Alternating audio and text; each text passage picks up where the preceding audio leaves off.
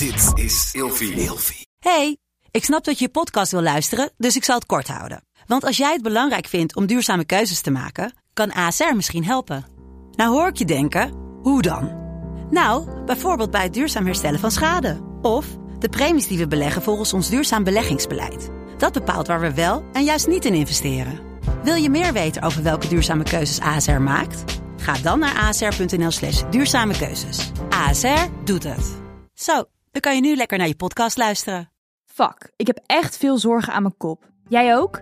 In deze podcast bespreken we al onze schaamte, eenzaamheid, issues, experimenten en gaan we op zoek naar onszelf. Samen met een gast beantwoord ik al jouw vragen. Tof dat je luistert naar Kopzorgen. Nou, Thijs, Nou, wat fijn om je eindelijk even te spreken zo. het was even, het was even puzzelen. Het is even technisch, eh, we zijn ook niet in de studio. Nee, Ehm, want ja, we zitten in een ja, tandartspraktijk. nou ja, we zitten niet eens in een tandartspraktijk, we zitten in een soort van Duister achterkamertje Bijruimte. Maar dat is ook een soort van, eh, hoe zeg je dat, experience? Ja, ik, ik, ik weet niet. Ik, ik vind het altijd wel grappig waar podcast soms kan brengen. Ik haal altijd van mijn oude vertrouwde studio, maar dit is ook prima.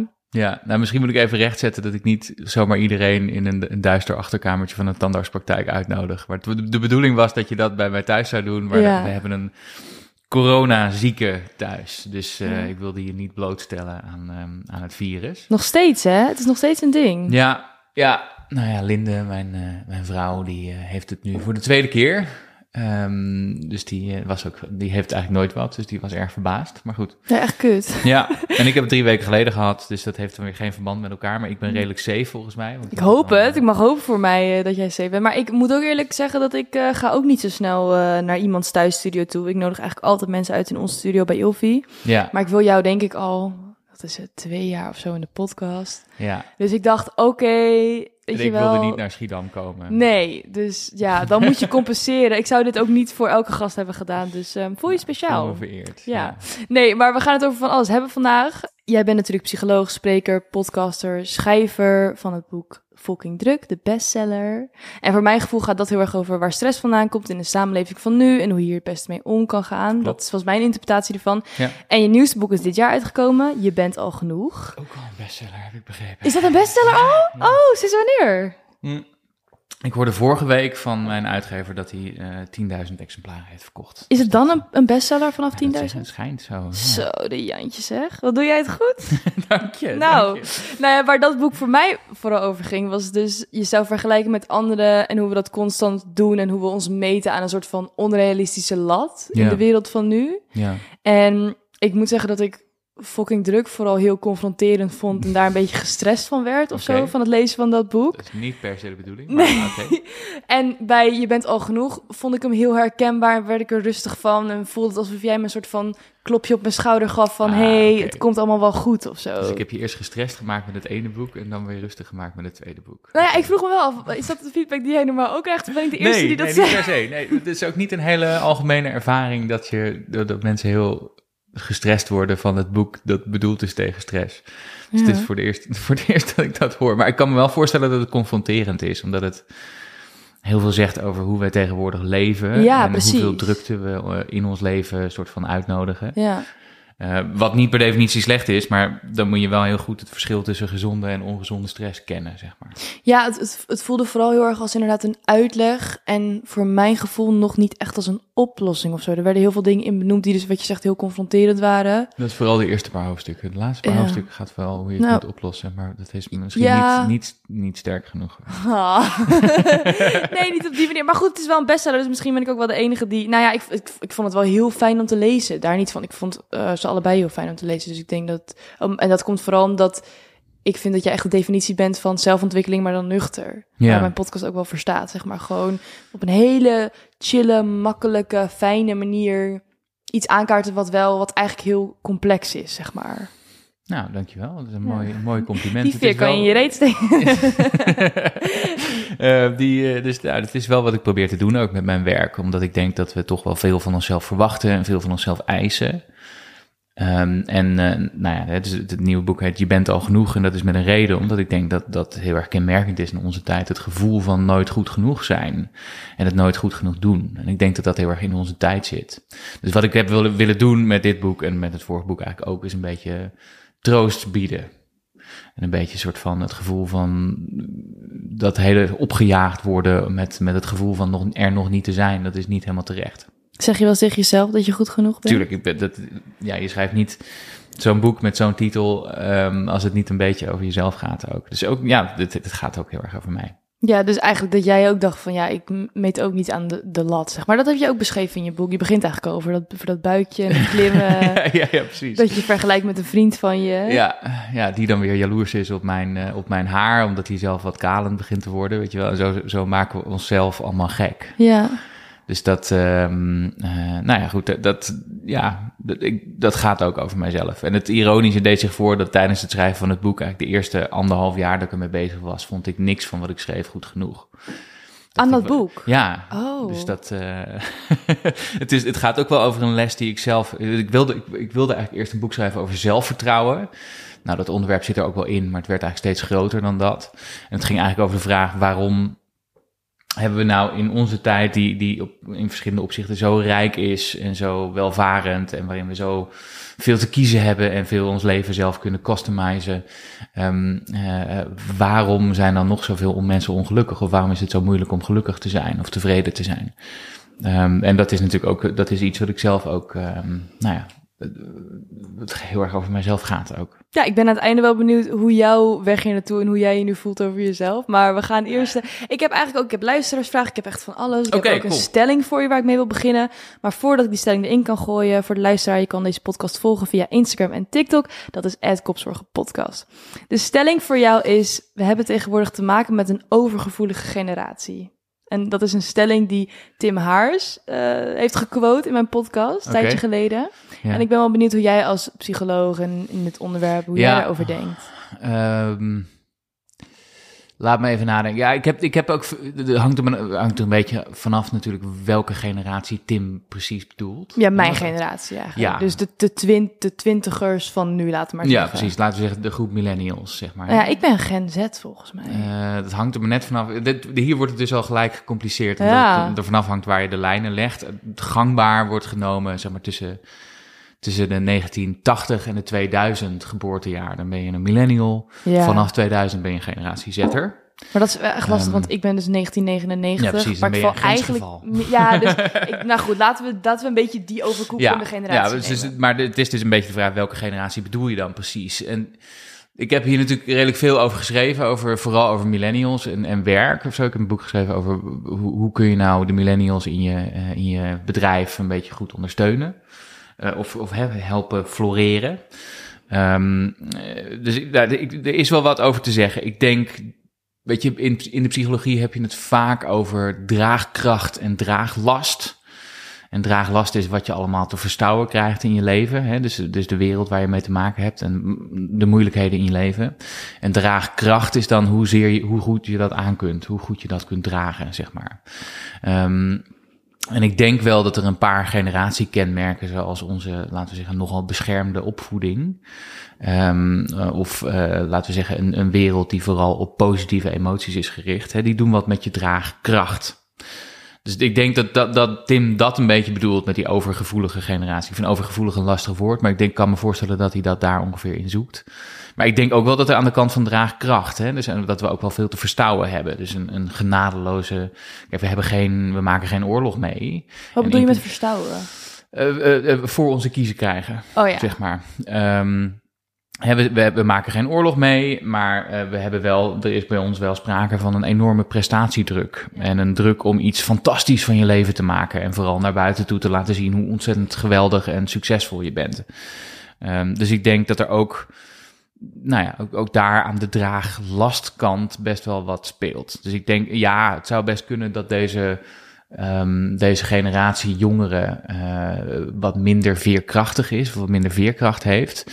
Maar ik denk toch ook wel dat ze veel voor hun kiezen krijgen. In allerlei verschillende opzichten. Met die prestatiedruk, of met het vinden van een huis, of met een bestaan opbouwen in deze gejaagde tijd. Hè? Dus ik denk dat er ook wel aan die kant wat te zeggen is. Ja, ik denk dat het wel dubbel is, want ik denk ook wel dat we overgevoelig kunnen zijn, maar ik denk dat dat niet volledig onze eigen schuld is. Ik denk dat een soort van, voor mijn gevoel is er twee delen aan. Ik denk ja, Ja, ja, precies. Dus de ene kant gaat over je prikkelgevoeligheid. Aan de andere kant gaat het wel degelijk over hoeveel prikkels je zeg maar voor je kiezen krijgt. Zeg Ja. maar. Dus dat, eh, ik denk- dat er ook aan die kant wel behoorlijk wat zit. Maar is er nou een positieve verandering ook te zien met al dat bewustzijn wat we nu hebben? Want die maakt wel, wat ik merk, is dat mijn generatie is wel een stuk bewuster van de wereld om zich heen. En, ik Ja. van, en ook wat er dan gebeurt. We zijn ons allemaal bewust van hoe kut social media is. Maar verandert er dan ook echt wel door dat Nee. bewustzijn? Dan wordt het eigenlijk alleen maar erger. Nou ja, en- dat, volgens mij blijven we daar een beetje te veel in hangen. Hè. En, en, en kijk, een van de positieve dingen die je kunt zeggen is dat er sinds bijvoorbeeld de coronacrisis enorm veel meer aandacht is en meer bewustzijn is van mentale gezondheid. En dat is heel goed. Dus mensen praten heel veel over mentale gezondheid. Maar je moet het verdorie ook doen, zeg maar. Het praten en bewustzijn alleen, daar red je het niet mee. Je moet het ook omzetten in actie. Ja. En het is wel prima dat mensen natuurlijk nu denken, oh, nee, bijvoorbeeld sociale media heeft een, een enorme uitwerking op, op mentale gezondheid. Dat weten we ook uit de cijfers. Maar dat alleen weten is niet genoeg. Je moet ook iets met die informatie doen. Het moet ook je handelen beïnvloeden. Eh, en daar schort het volgens mij nog aan. Dus er wordt veel geluld over mentale gezondheid, maar nog niet zo heel veel aan gedaan, Ja. is mijn indruk.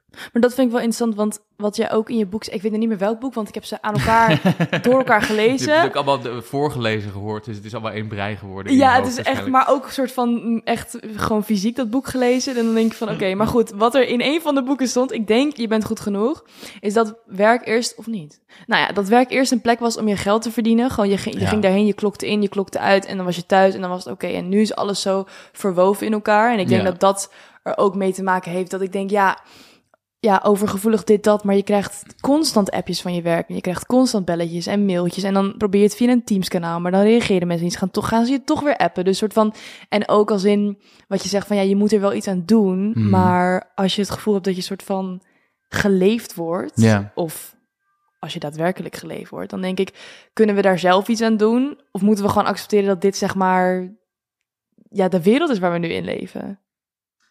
Ja, ik denk, ik denk dat dat... Dat is een lastige vraag. is een lastige Ik vraag. weet dat jij alleen daar niet een antwoord op hebt. Maar ik ben wel heel erg benieuwd naar jouw visie daarvan. Nou, ik denk dat dat stuk wat je, wat je quote, dat zat, eh, dat zat in fucking druk, inderdaad. Dus, maar ik ben blij dat je mijn werk soort van als één geheel ziet. Want dat is de, bedo- de maar het bedoeling overlapt wel ook. hoor. Want je, Ja, er je zit- had het zit- over zit burn-out in beide Ja. boeken. Ja, dat weet nee, ik wel. dat klopt. Dus Ja. dat, eh, eh, maar dat klopt. Hè. Werk is ook onderdeel geworden van onze identiteit. Eh, hè, van wie we zijn. Het is niet alleen maar, de, zoals je zei, het is niet alleen maar de plek waar we naartoe gaan om onze tijd in te ruilen voor geld. Mhm. Het is de plek waar we ook proberen onze identiteit te ontvouwen, zeg maar. Hè, te, te, erachter te komen wie we zijn. En En daarom dat is is op werk zich iets positiefs. Ja, absoluut. Ja. eh, tenzij het betekent dat je minder goed voor jezelf gaat zorgen, omdat je het gevoel hebt van je moet je ten koste van alles bewijzen op je werk. Dan gaat het natuurlijk mis. Precies. Eh, maar er is niks mis met ambitieus zijn of met je werk heel interessant vinden of, ehm, of, of dat heel belangrijk vinden. Eh, sterker nog, er is meer mis met ehm, je werk niet belangrijk genoeg vinden. Dat is, dat is een ander probleem. Hè? Dan zit je in een bullshit job, een bullshit baan. En dat is ook, dan word je niet gelukkig van, zeg maar. Hè? Als je werk doet waar je eigenlijk de zin niet van inziet.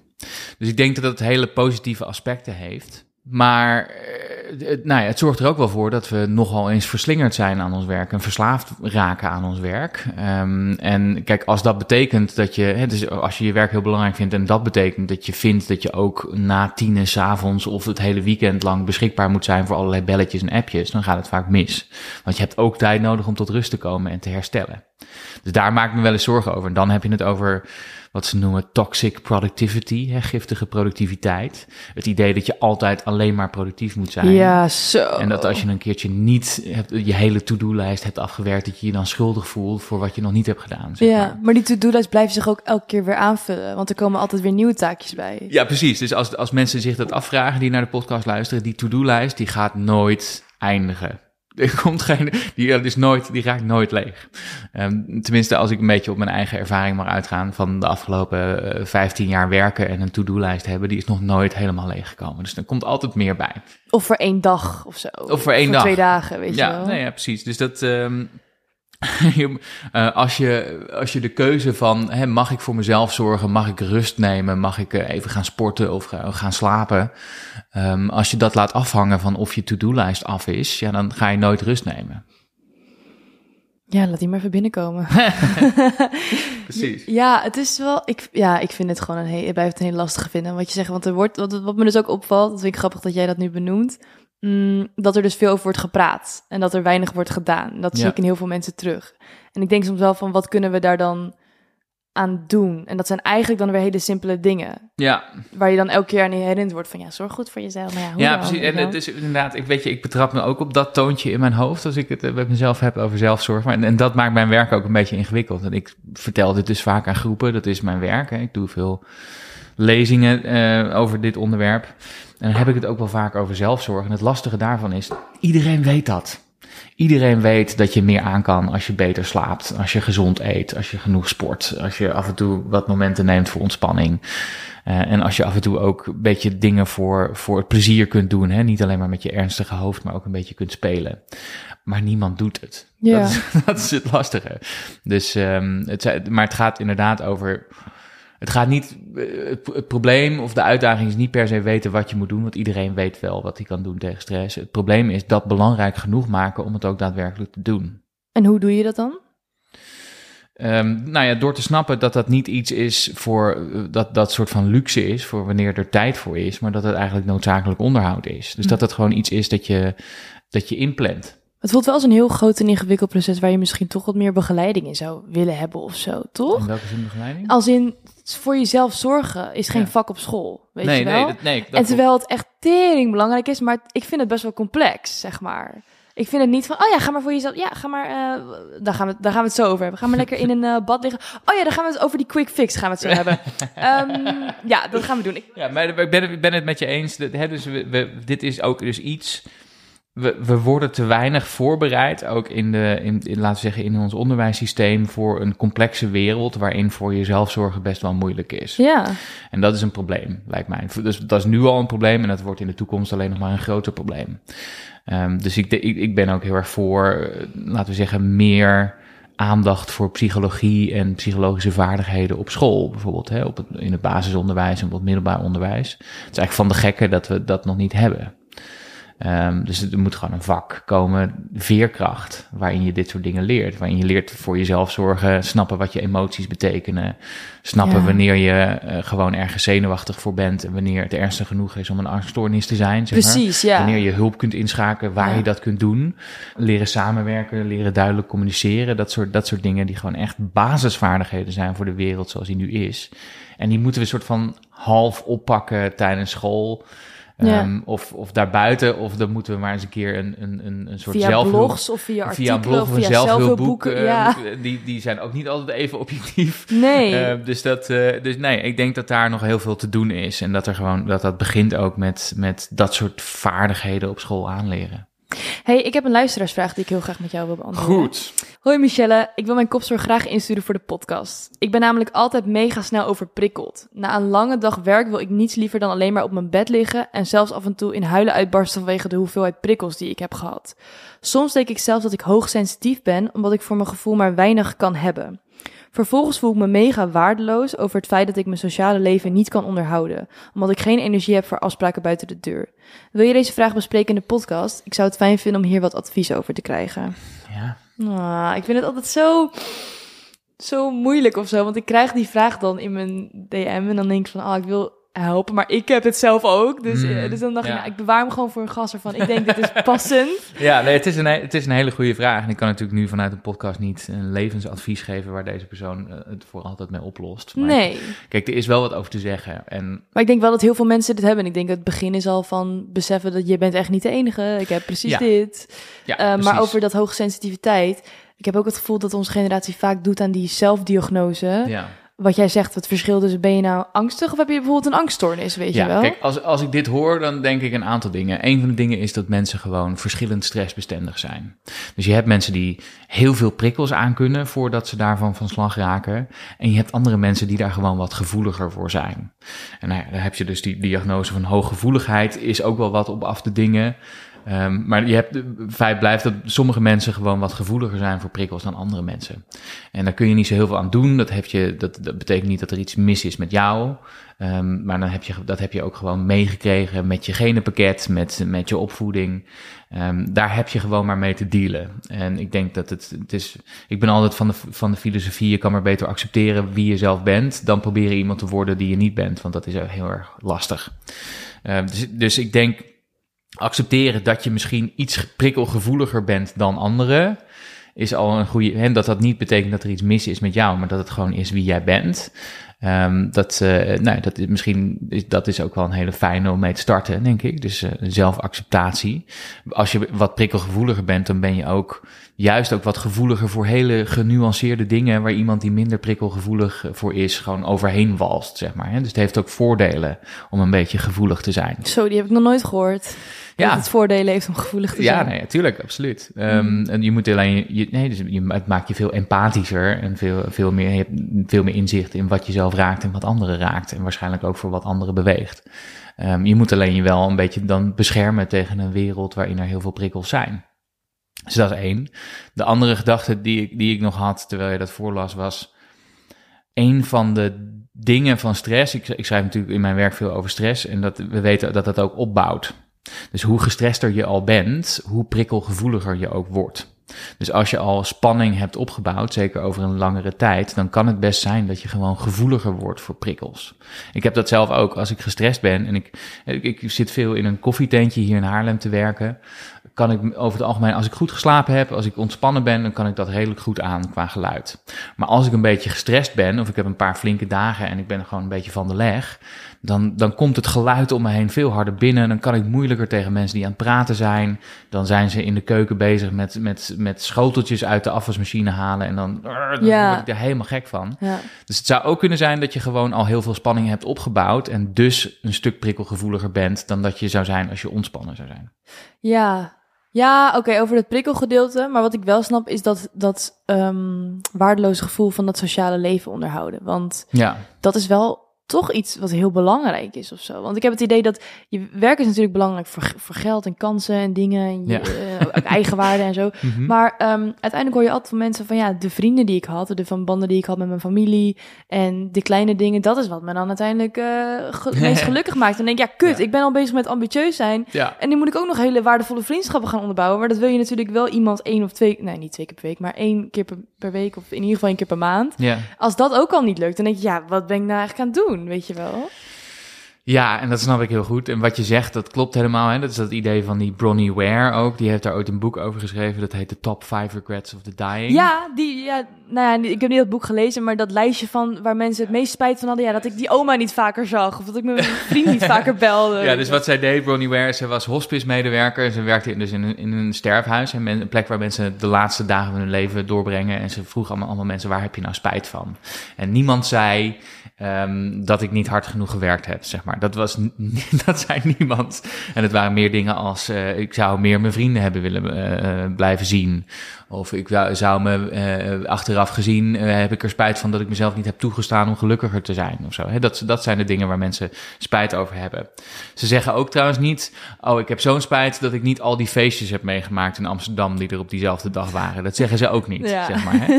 Eh, dus ik denk ook, de, de, de vraag is een beetje, wat, wat, wat wil je nou van jezelf? Wat verwacht je van jezelf als je het hebt over, over die sociale fix? Ja, het is belangrijk om bij een groep te horen, eh, mensen om je heen te hebben. Hè? Dus die zijn ongelooflijk belangrijk voor je eigen mentale welzijn. Maar dat betekent natuurlijk niet dat je overal altijd bij moet zijn. En dat je relaties moet onderhouden met 200 verschillende mensen. Want dan wordt het inderdaad behoorlijk wat veel eisend nou ja, zo'n ik sociaal leven. mij met vijf mensen al lastig. Ja, nou ja, en dat, eh, het, is, het gaat Maar natuurlijk heb wel jij dat om- niet? Vind jij dat wel? Want jij bent ook super druk. eh, Ja, nou ja, Dus is- hoe eh, je komt de aap uit de mouw. Nee, maar hoe... Hier komt de avond maar Nou, ik ben, dus ik heb, ik heb een volle agenda, laat ik het zo zeggen. Ik heb ook wel, ik heb ook gewoon mensen bijvoorbeeld die, die mij helpen met mijn agenda. Hè? Dus de- ik heb gewoon iemand die mijn agenda voor mij inplant, zodat ik dat niet ook nog eens een, als een extra druk erbij heb. Ehm, maar ik vind het ook nog wel lastig. En eh, ja, nou ja, ik, ik merk dan wel in zo'n periode dat ik heel veel werk heb, dat ik gewoon. eh, nou ja, dat het, dat het wel opbouwt. En dat ik op een gegeven moment denk, jeetje mina, ik zou de mensen die belangrijk zijn voor me toch wel even willen zien. Ja. Ehm, dus dat, uh, dan gaat het inderdaad ook over die tijd wel zoeken en vinden. Want weet je, er is altijd genoeg werk. Je kan 60 uur, 70 uur, 80 uur per week werken.